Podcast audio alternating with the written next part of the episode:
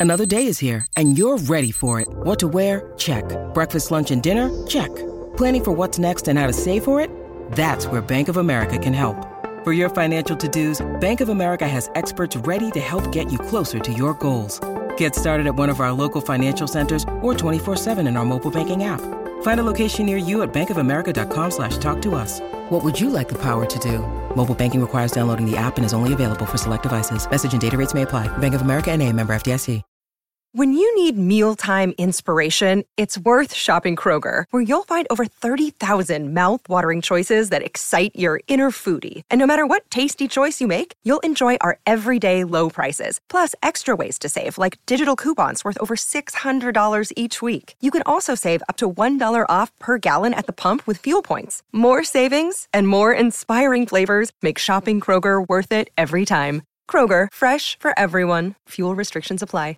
This is Matt Spiegel, and I can't wait to bring you season two of the PBP Voices of Baseball. The very best play by play voices in the game talk about their craft. It's a job so special that even Joe Buck told us he will probably go back to it. I'm 53, basically 54. I, I think it's too early to say nevers at this point in my life. I think at some point I'll get the itch again. Incredible guests sharing great stories from your favorite teams coming this year. Find us on the Audacy app or wherever you find podcasts podcasts. It's real simple. You know, if you take a person's legs away, they can't run.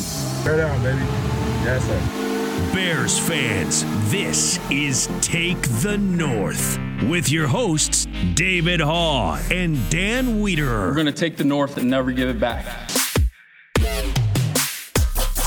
Welcome to the Take the North podcast on your free Audacy app. I'm David Haugh from 670 The Score, the Mully Haugh Show. Dan Wiederer from the Chicago Tribune covers the Bears, and we are talking to you days before the Bears and the Saints played down in the Superdome in New Orleans. Yes, there is a football game this week. You wouldn't know it from all the conversation. Dan, exhausting covering the Bears because the last thing you want to be focused on in, in November when you cover an NFL team is everything but the game, but everything but the game has made the most news once again at Halas Hall all week. Yeah, I had a conversation with Colleen Kane on, on Wednesday as we were sorting through everything that was happening on a very event filled day. And I said, it, it just seems like we spend so much more time talking about transactions and transgressions than we do actual on field football results that it gets a little bit redundant. It gets a little bit exhausting, as you mentioned. And it just, uh, at some point, you would like this organization to show you clear evidence of direction and momentum and success. And every time that you're looking for that, there seems to be something that catches your attention in a different direction and goes, oh boy, oh boy, there's another blemish, there's another embarrassment, there's another flaw, and we've got to get our arms around all of it blemishes, embarrassments, and flaws. Have been plenty of them. Let's get into those in our opening drive. It's time for the opening, the, the opening drive. Okay, so Dan, we haven't talked since the Bears spoke on Wednesday addressing the latest staff uh, move. David Walker, the running back coach, was dismissed, fired uh, for a human resource related um, decision, uh, event, I don't know, incident, I don't know how to determine it, but human resources was involved. Matt Eberflus and Ryan Poles both spoke to that. It's a second staff change. Obviously, we've been talking about it this year in season, which is not something necessarily. Um, well, I I was surprised they were as proud of this in terms of the way they handled it as they were, but this does not reflect well on anybody in the organization. No, look, like I, I do understand where Ryan Poles is coming from in terms of his uh, want to establish a standard and a culture that is, is pretty set in stone, and that when you when you uh, wander outside those lines, that there are actual consequences for that. And, and to that end, I think it's understandable to feel like, okay, we're handling this the right way. But the problem, David, is is that that you you just you know you don't want to constantly be praising uh, the the car for having good airbags that deploy when the car crashes. Right? We've talked about that previously, and so I think you're you're here in a situation where two members of Matt Eberflus's coaching staff have left the building in a six week span, both for what we uh, understand are, are conduct related exits from Halas Hall, and you say, "What the heck is going on there?" Now, look, like Ryan is is okay to say, we could have swept this under the rug. We could have kept it quiet. We could have, you know, turned a blind eye to it, and the outside world wouldn't have known about some of these things that are happening behind closed doors. And and and to their credit, they didn't do that. But it, it does not give you confidence um, in the, the, the coach that that hired these players. It doesn't eh, uh, give you confidence in the general manager that hired that coach that hired those coaches. And there's just a, there, there's so much going wrong right now, David. That that when you pair that with a two and six record and a football team that just lost by 17 points on a national stage on Sunday Night Football, you're again presented with that sobering look in the mirror that the Bears are a uh, bottom feeding football team that can't seem to find their way up the ladder. And you only feel that uh, even more so when they try to explain exactly why they believe in in the culture. Because when you are two and six, you cling to things like that, and they certainly have done that. And that's the way Matt Eberflus responded when he said this when asked if there was a culture issue on his staff. Absolutely not. Absolutely not. You know, so uh, the culture uh, in our building is outstanding. Um, the guys work hard every single day. Uh, the relationship piece is there. Uh, we care about each other, and uh, we're working diligently. You know, to get this thing turned. You know, we're two and two in the last two games. You know, one game was real close. Had a chance at that one, and we really feel we're turning the corner um, there, and we feel excited about this week. Uh, but uh, to answer your question, our culture is awesome. I, I, just don't understand why they would use the word awesome to describe the culture. And I think a lot of it awesome because, and outstanding. Both you know, awesome and outstanding. And, and I suppose that all that matters is if they were six and two, I think you'd be inclined to maybe agree. And if they were six and two, I don't think we'd be uh, in a position to care as much because we'd be talking about the upcoming game and the playoff possibilities. Yeah, there's no question about that. And the other part of this, David, as you well know, is that there's a lot of stuff that predate, predates this regime that they have to understand. Like the agitation in the outside world and the fan base and the audience that we speak to goes back to previous instances where they were so proud of their culture. You remember the very famous end of season press conference where George McCaskey said he was most proud of the previous Ryan and Matt for the way they handled themselves during a six game losing streak. And you thought, well, maybe just avoid this six game losing streak next time and cut right. that off at two. And then we could be proud of, of stopping the losing streak at two rather than six. And so it's just, you know, it's a different version of the same song. And I think that's what creates the elevated agitation uh, in the city uh, a- across the fan base because they've lived this before. And, and they, they just, it's, it makes no sense to latch onto that and, and to believe in it. I, you know, I remember after that year, you know, going into 2000 and, 20 or 2021, one of those seasons where I said, I'll go down to Michael's right now and I'll buy a bunch of culture ribbons and we can hand them out for great culture things. But the, the things that real championship teams are after in the National Football League is the Lombardi Trophy. It's the conference championship. It's the, the ability to win your division. And the Bears are so far off from that that, that, that those types of sentiments just they just fall flat and they appear tone deaf and they don't do anything for anyone. It's a Bears tradition. Trying to take credit for – doing the right thing in the face of adversity more than taking or accepting the blame for doing the wrong things to put them there. And that does predate this regime and this coaching staff. And that may be why they're surprised or struck by the reaction to it publicly, but it should be no surprise. And, and I think that's what's so disappointing. So, David Walker, uh, running back coach, gone. Alan Williams, uh, pre- preceded him out the door back in September. We're told, based on the questioning and the information, that they're not related incidents, which I don't know if that makes anyone feel better or worse. Uh, yeah, I don't know either. But I, but I think that when you look at um, when you look at the big picture, uh, I, I think that you it does it does raise some questions because about the head coach because all of these decisions, is, the staffing decisions are up to the head coach. So Matt Eberflus not only may get to the end of the season and have the losingest record in two seasons as a Bears coach as any guy who's ever had his job, he'll have this on his track record as well.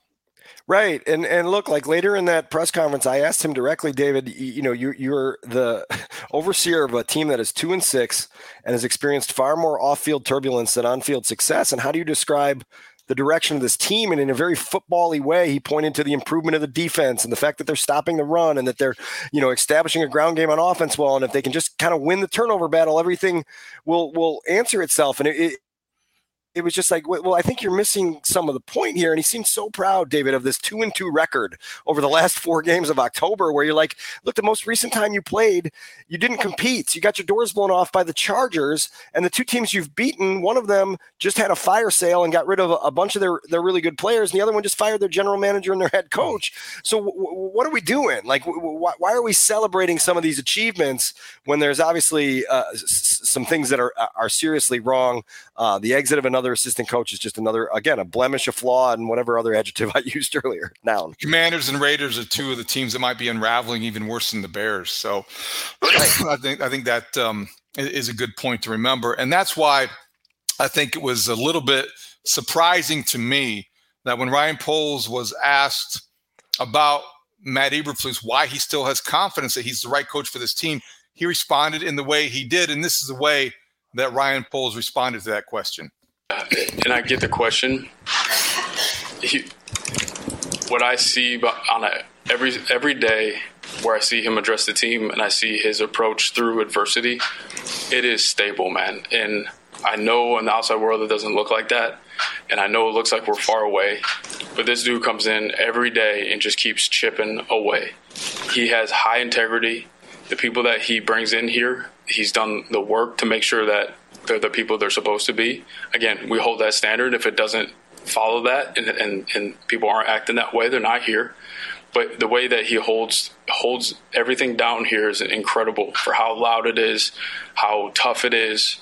I mean, this team, you could watch them. They fight. I know this past weekend wasn't great, but you can't watch that team and be like, oh, they're going to fold. Most teams fold, and they're not folding. It's been hard. It's been really hard, especially from where we started last year, trying to build this and do it the right way. What I see from him on a daily basis and how he gets his team ready on a weekly basis, to me, I see a grown man that has leadership skills to get this thing out of the hole and into where it needs to be.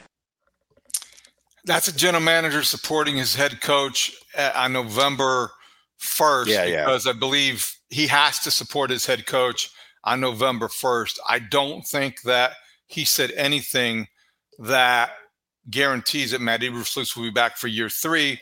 And I think that everybody uh, around the league in Chicago, uh, everybody except for maybe close confidants of Matt Eberflus and his family would understand if Ryan Poles at the end of the season decides to go a different direction because yes, two things can be true.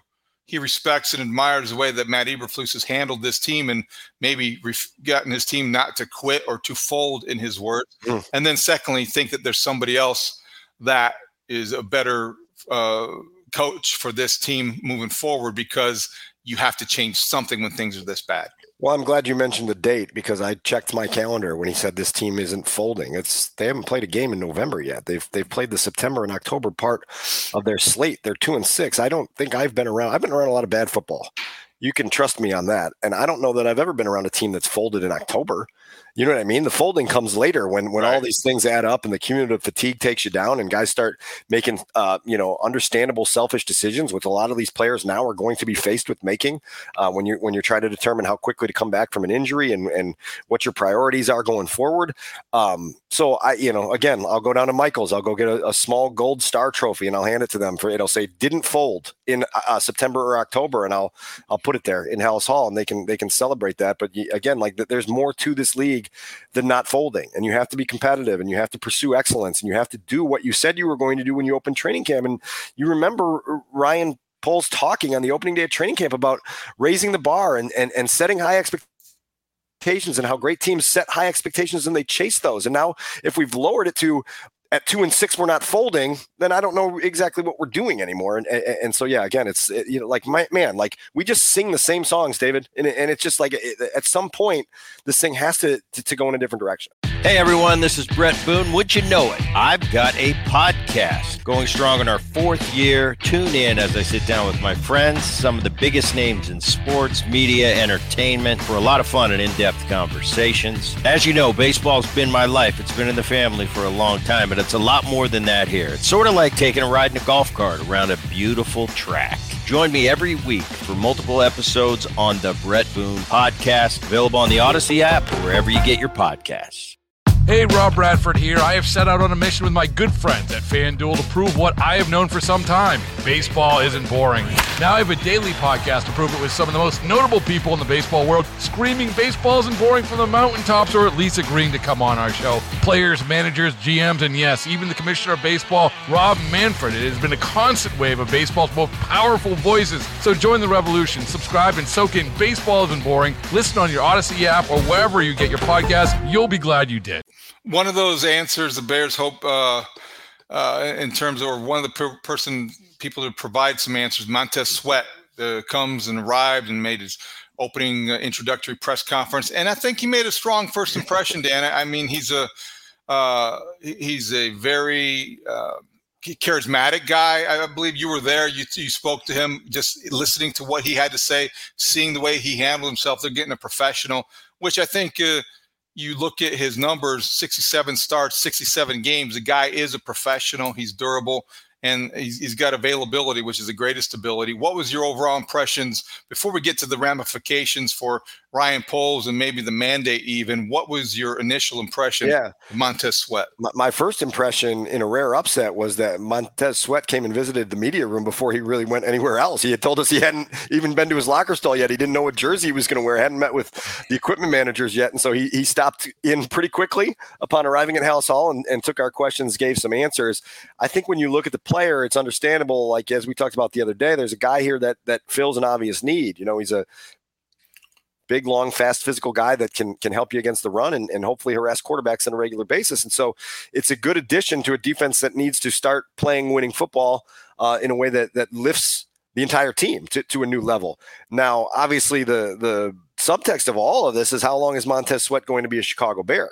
Right now, the current contract that he holds in his back pocket expires in March, and Ryan Poles has to figure out a way to make him a part of the long-term core of the Chicago Bears. Look, like the Bears expressed confidence on Wednesday, and Ryan Poles expressed confidence that he can get an extension done with Montez Sweat, and we'll just wait for the next day, week, two weeks, whatever it is, to see if that gets done. But if it doesn't, now you're looking at a situation where if the Bears won, David, have to use the franchise tag to keep him here for 2024. It creates a little bit of friction. You know how players react to the franchise tag. And number two, given this organization's recent history in alienating some of their better players with the contract talks, the last thing you want to do in making a first impression on Montez Sweat is give him the idea that, oh man, like this is going to be a, a, a, tug of war that that you know me and my agency has to has to buckle in for. So again, like until I see an official announcement come across that the Bears have reached uh, an agreement on an extension, that's really, really a big elephant in the room here in terms of this acquisition because the Bears gave up a premium draft choice to earn the right to have Montez Sweat for nine games and negotiate the right to have him for longer. For the second year in a row, they gave up a second round draft pick for somebody who may uh, may or may not be here for the long haul. Chase Claypool certainly wasn't. I don't know if you can.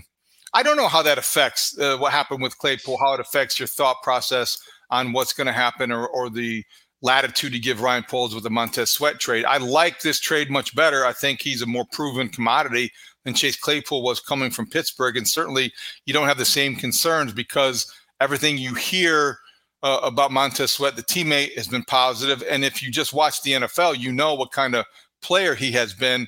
Oh, he may have been the most reliable uh, defensive lineman in Washington, maybe not the most explosive, but certainly, as I said, the floor was higher than Chase Young, who might have a higher ceiling, and certainly the price was a little bit higher as well.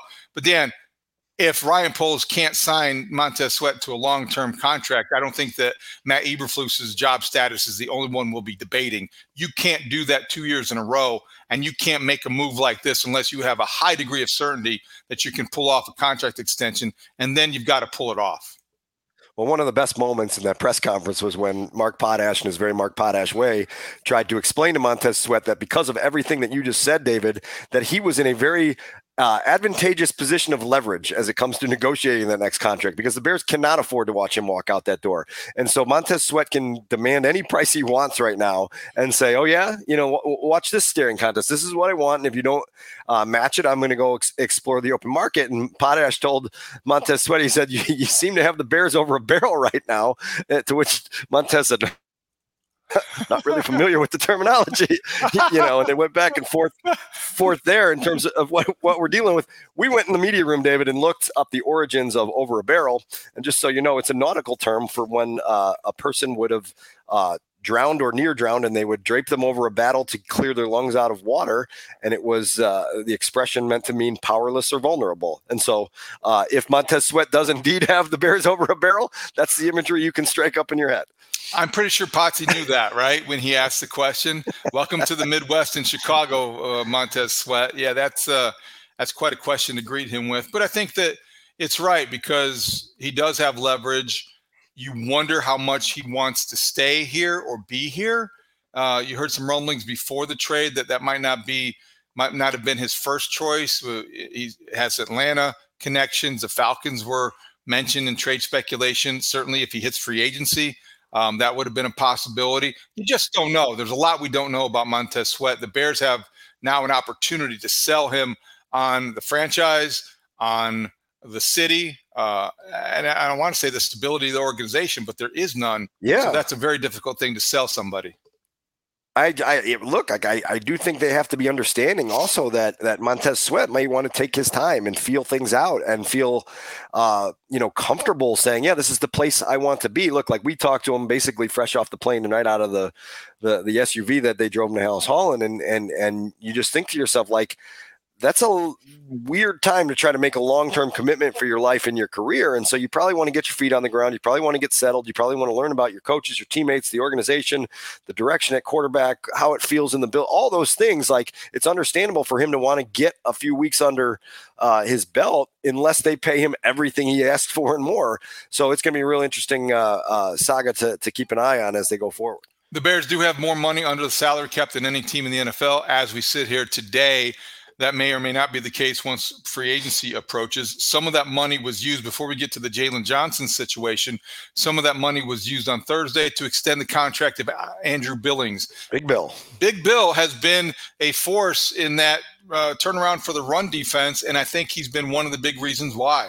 So he gets a two year contract extension, provide him some stability. It's a statement of, I, I think a pretty modest investment. Uh, numbers I don't think are out yet. Dan, correct me if I'm wrong, but it, it, won't be a lot of money. He wasn't signed for a lot of money in the offseason, but he certainly is one of these guys that you'd like to have around. He's a run stuffer, he's a specialist, and he does his job very well for a defense that needs, like Montez Sweat, like Andrew Billings, like Demarcus Walker, reliable veterans who you know more times than not are going to show up and play.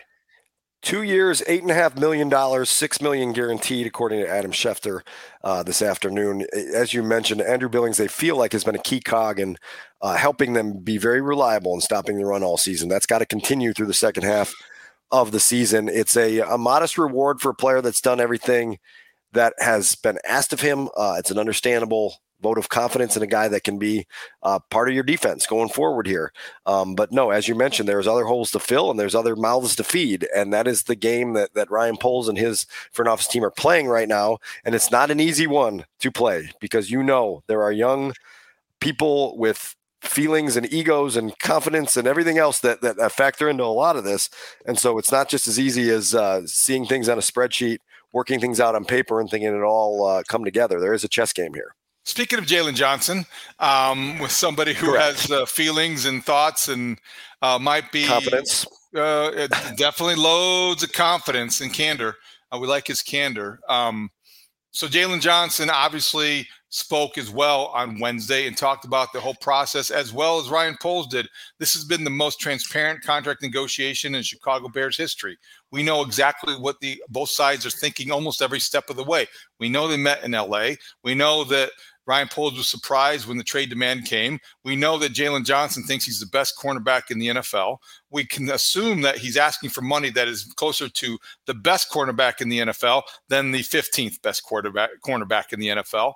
And I wonder this as we get the news about Andrew Billings signing to uh, a contract extension. If Montez Sweat is next, What is Jaylon Johnson thinking about two guys getting a contract extension before he does? Well, I mean, he addressed that directly on Wednesday and, and said, look, I understand the trade for Montez Sweat. It's just a trade. But if they go ahead and offer him a, a reward and a lucrative extension before they, they give one to me, yeah, I'm going to be hurt.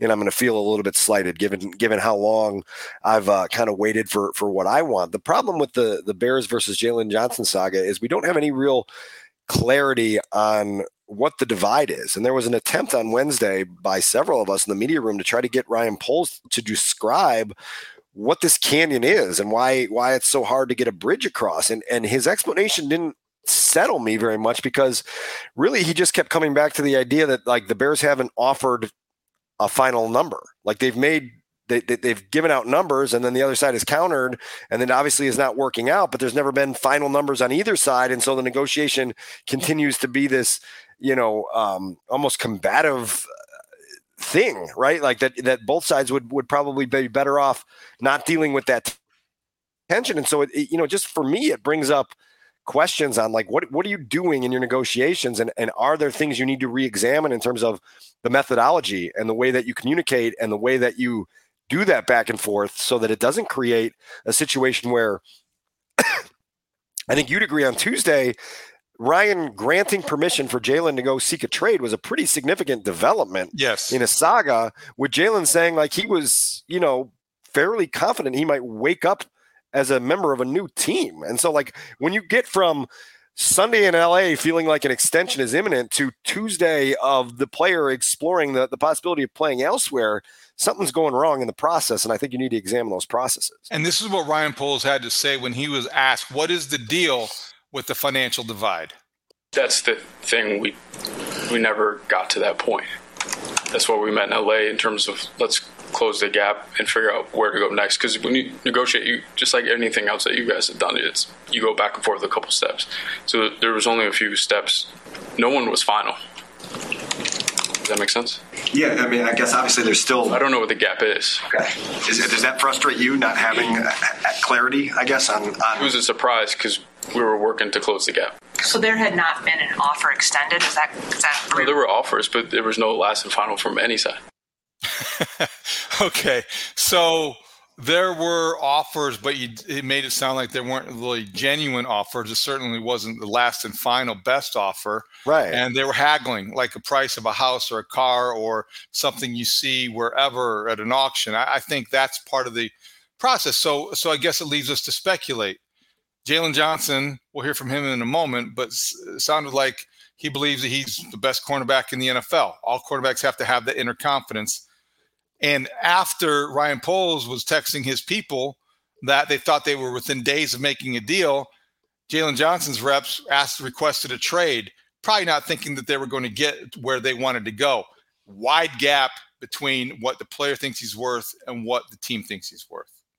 Right. No, like we talked about it. It's not it's not imperative that the Bears just give him a blank check and, and he just gets to write whatever numbers there. But there does have to be some level of um, you know, just cooperation when you go through these processes and it can't all be uh, uh you, you, know like i'm going to get what i want and you're not going to like there has to be a, a collaboration of this that that makes both sides feel comfortable about things. You know, look, like we'll hear from Jaylon Johnson here in a second. I do think that this is a young player, inexperienced in this department, going through this for the first time, the business side of the NFL, and probably learning at every step along the way. I think he'd probably acknowledge that. I do appreciate his uh, his, his honesty and the way he approaches things. And um, it was interesting to hear from him on on Wednesday in regards to just kind of processing his own feelings and trying to understand like how kind of wild this roller coaster has been. What's it like? Um, what's it like? How would I describe it? I mean, I don't know. I feel like for me, it's this whole situation is is an interesting situation because it's like you have.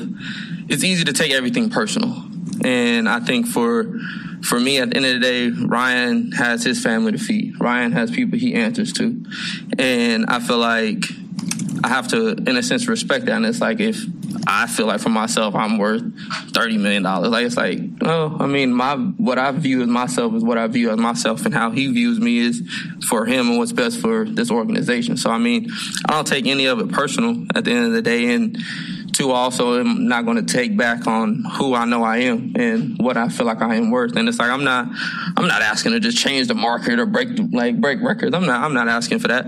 But I'm also, also not going to just take anything and okay, well, you just deem me as this, so I'm this. Like, no, I'm not. I don't just take one man's word and just put that viewpoint on myself at the same time. So I mean, it's a balance of being professional, being respectful to what his goals are and what he's trying to do, and also what my goals are and what I'm trying to do. So that that's that's about it. That's about it. I, I don't think they sound like they're close. Uh, I, I, don't think they sound like they're uh, going to use the second half of the season as like uh, a time to time to get together and and and come to a common find common ground. I think I think that Jaylon Johnson just put a lot of pressure on himself to continue to play at a high level and to stay healthy. And uh, I hope that he does both, and I hope that he gets his deal. Um, but when you do bet on yourself, some people applaud it, and and I think I understand why they do. There's a lot of risk involved because if he had a deal on the table and it was going to pay him to be the top 10 to 15 cornerback, which I think he's probably closer to than he is the best in the league, then you know he may look back at that exchange. Who knows what could happen? Uh, football is a dangerous sport, and I just wonder sometimes when these guys do pass on the security if um, if they're getting the best advice. That doesn't mean he's getting bad advice, but I do think it's worth talking about. Well, Jaylon insinuated during that back and forth on Wednesday, David, that some of the exploration they did on Tuesday with teams around the league gave him clarity that his number isn't unreasonable, that there are teams elsewhere in the league that would be willing to pay him closer to what he's asking than the Bears have put on the table for him. Now, Ryan Poles will counter and say, we, we never gave a final offer, so you don't know what we're willing to, to, to make uh, our, our final uh, assessment of your value at. But like, that's significant because Jaylon now – has the confidence in himself to perform and he has the desire to walk into free agency in March and let the open market tell him what he's worth. You know, and that's that's part of why contracts are designed the way they are because players that have that freedom and they have that right. And when I asked him directly if that's kind of where he wants to head with this, just kind of smiled and said 100%. And so be ready for this thing to uh, to make it all the way to March before there's any sort of concrete resolution. Oh boy, I can't wait! It's so much fun to talk about every step of the way. All right, transactions into, and transgressions. yes, let's get into our numbers game and make our predictions. All right, Dan, numbers package, ChicagoTribune.com. Every week it's a good one. What are a couple numbers this week before we bring in Adam for our predictions? Yeah, got a handful of them for you. The first one is uh, one. It's the number of Chicago Bears victories in the Superdome since they won Super Bowl 20. Obviously, that's the most iconic victory in franchise history, 46 to 10 over the New England Patriots. They have lost six times in a row in that building. Their last victory there was in 1991 with Jim Harbaugh as the quarterback and Mike Ditka as the coach. Their last trip in there was that brutal 21 to 9 playoff loss in 2020 in a game that you know was nowhere near uh, close to that. They also had a 2017 road win over the Saints in 2005, but that one was in Baton Rouge when yes. the Saints were displaced because of Katrina.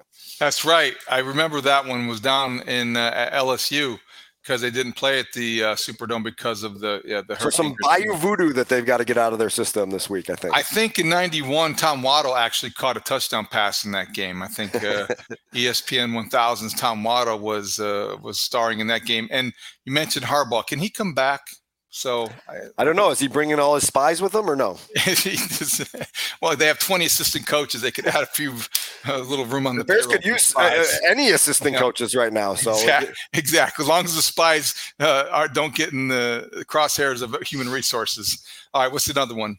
Well, I was going to give you a Saints defensive number because I think that's going to be a big one in terms of what this team can do to uh, slow on the Bears, but then I looked at the, their last game, and it was a, a, an impressive offensive explosion. So my next number is 511. It's the total yards from scrimmage that the Saints had in last week's victory over the Colts. It was a season high. They had 350 through the air, 161 on the ground. It was Taysom Hill. It was Alvin Kamara. It was Rashid Shaheed. It was Michael Thomas. It was Chris Olave. It was Derek Carr. Uh, the Bears better be on their P's and Q's, particularly with an injury depleted defense to keep this from getting away from them. And so that is a, a big one to uh, process. I'll give you one. 15, that's the number of sacks the Saints have. And there's only one team in the league with fewer sacks than them, and that's the Bears at 10. And it tells me that while the Saints defense is, I think, uh, has some talent on it. I, I, don't think they've done a good job of getting to the quarterback, which might be uh, combined with Tyson Bagent's ability to get rid of the football quickly and anticipate some throws.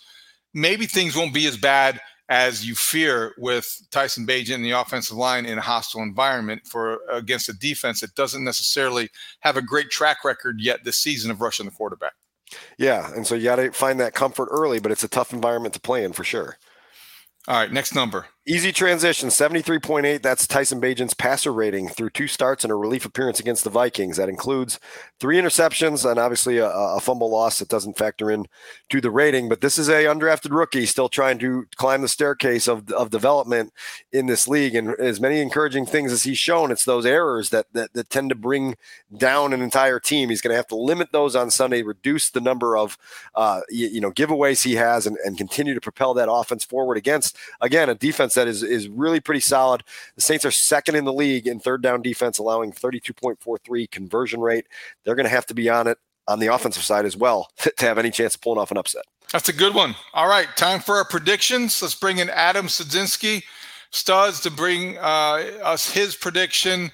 New Orleans, Chicago, Bears, Saints, Superdome, noon on Sunday. Adam, what do you think?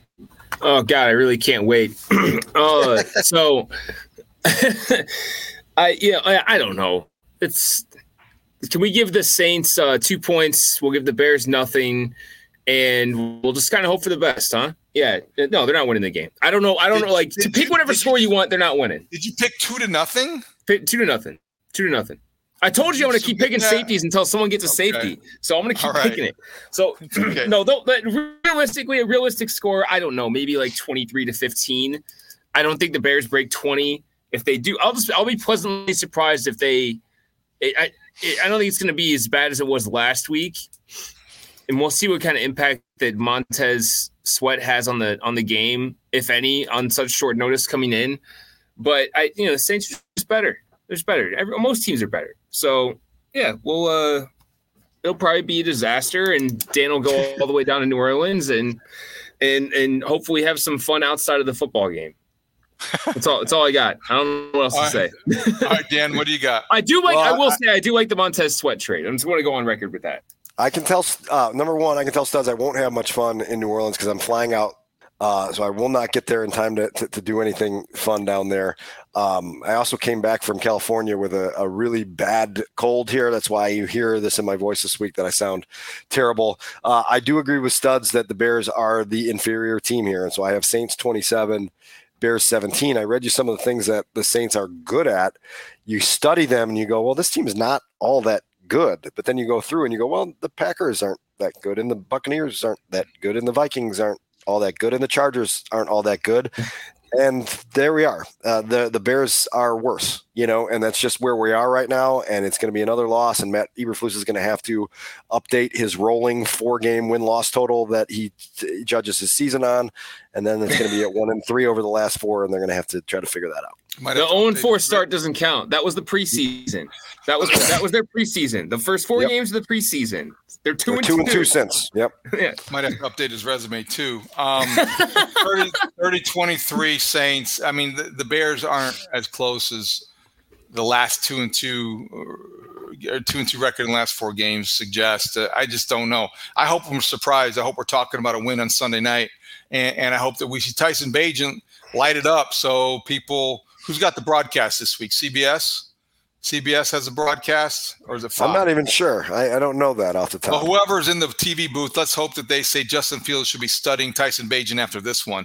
Let's hope he gives him something to study. So I don't know. I, I doubt that's going to be the case. I think CBS 30, does have the broadcast. Okay. What's the team? Saints. You got the team studs. Who's who's the broadcast I team? I don't have that in front of me. Okay, no problem. Information quickly. All right, let's wrap things up with our two minute drill. The two minute drill. The two minute drill. All right, Dan. So injury wise, Tremaine Edmunds looks like a guy that would be hard pressed to play on Sunday. Missed practice again on Thursday. Has a bad knee injury. They're being kind of mum about it. Is that the biggest injury news, or is or Jaquan Brisker's absence uh, every bit as notable? Hey, we didn't talk about that earlier in the week. That probably deserves 30 seconds here in a minute. I do think, I, you know, I spoke with Tremaine Edmunds after the game in LA, and he seemed a little bit worried about uh, the state of his knee. He was obviously very, very concerned when it happened and, and felt like he dodged a worst case scenario, uh, but also gave an indication that who knows, like this might be a, a, multiple week thing. I think Bears fans better brace for him being out of the lineup uh, for a stretch here. Um, I think Braxton Jones, and he is still on injured reserve and hasn't been uh, put back on the 53 man roster. That's another one to keep tabs on because you would think when they opened that window, it was with some optimism that he'd be able to get back quickly. They have yet to move him over. And then, as you mentioned, Jaquan Brisker, that saga, David, is certainly worth keeping uh, tabs on for the long haul because Jaquan Brisker has a concussion history and he suffered one a year ago in Atlanta around this time of the year that really affected him personally. It really affected him emotionally. He had difficulty kind of coming out of that concussion fog that he was in. And so then to have this uh, latest instance where he was checked for a concussion and cleared, but then was ill all week and then checked again and then put back in a concussion protocol. Uh, it, it, you know, look, like we've got enough information about head injuries in football over time to say, my God, like this doesn't feel – great. And you better be really cautious with this because this is a uh, impressive young man who's got a lot of life ahead of him. And I would hate to see his passion for football rushing back into action with with all the things he's dealing with with his brain.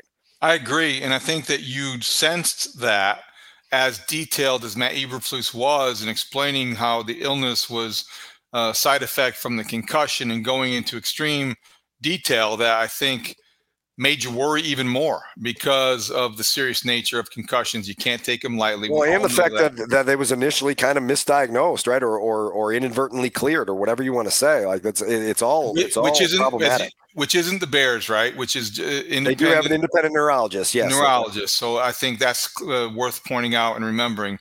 Yeah, I think that's a big concern. So. Uh, Jaquan Brisker, his situation and status, Tremaine Edmunds is iffy. What's your guess on Eddie Jackson this week? Well, look, he's been a full participant again, and I think he's kind of reached the stage where they're trying to push him to understand that, like, you're going to have to play through some discomfort to get yourself back to full strength. Um, like I've experienced that in my own world many years back with Achilles tendonitis, where you feel something grab and it's not problematic, but your brain tells you, like, oh, that doesn't feel right, and so you get nervous and you get anxious and and and you sometimes you just have to to power through that until that you know strength and and uh feelings of of of comfort are back for you. And so uh, hopefully this is the week that Eddie Jackson plays a full game because they certainly need him without Brisker. They certainly need him without Tremaine Edmunds. You, you need to have difference makers on your defense. And we saw in LA what the Chargers were able to do when they were able to kind of pick apart a Bears secondary and a Bears defense that had a lot of moving parts. Different running back coach this week. Do you think D'Onta Foreman has more uh, snaps than Roschon Johnson? How did that happen? Look, like uh, uh, Roschon is still going to be your complimentary back. He's going to be the guy that comes in to be a, a, pass catcher, helps you on third down. But I think D'Onta Foreman still registers as uh, you, you, know your lead dog, and we'll see what Luke Getsy does with the game plan. The, the game plan got away from them in, in LA when you fall down seventeen nothing after three possessions. All of a sudden, you're you're in that mode where you just you're, you're playing chase and and those chase games are never comfortable for a coordinator. I think the Bears have to rely on that running game, and both those guys have to be part of it. Following up, closing the loop for CBS in the booth this week. Thank you, Adam. Is Andrew Catalon, Matt Ryan, and Tiki Barber. So you've got a three-man booth. You've got a former college roommate of Ryan Poles. That would be Matt, Matt Ryan. Ryan. So you figure you're going to get some good. May get insight. some honesty, right? yeah, maybe get some honesty. Maybe get some propaganda. You maybe a combination of both. I, will I'll take it. I'll take it all.